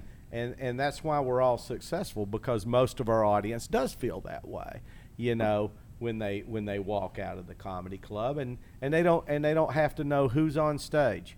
They don't even they, they look at who's there this week and they go, I don't recognize a single name of who's going to be on that stage, but I know it doesn't matter. when it's a really good comedy room, it's always going to be a top. It's always going to be a good show. Uh, you, some better than others, but you're going to feel better. You're going to feel better when you leave, you know. And and that's the reason we're going to be fine with coming out of this. It's just a matter of, you know, how long it's going to take. Yeah. So be on deck, man. I will. Nice uh, talking to you, brother. Thanks, you Danny. Guys have a great Ginger, Vien, thanks so much for coming down and uh, chatting with us. That was great. I mean, uh, you know. I had fun. I had fun, too. Thanks y'all were us. Y'all were wonderful. We'll, we'll look forward. If you want to do this again, love to have you back, you uh, know. Absolutely. Sit in the hot seat. So uh, we are, uh, I just saw my wife Pam walked in. I didn't know she was coming down, but she said she might. So we're going to take a walk, stroll down Main Street and see what the action is. Oh, yeah? Yeah. I don't know. We're, we're just we're going to take a people. risk. We're going to do it.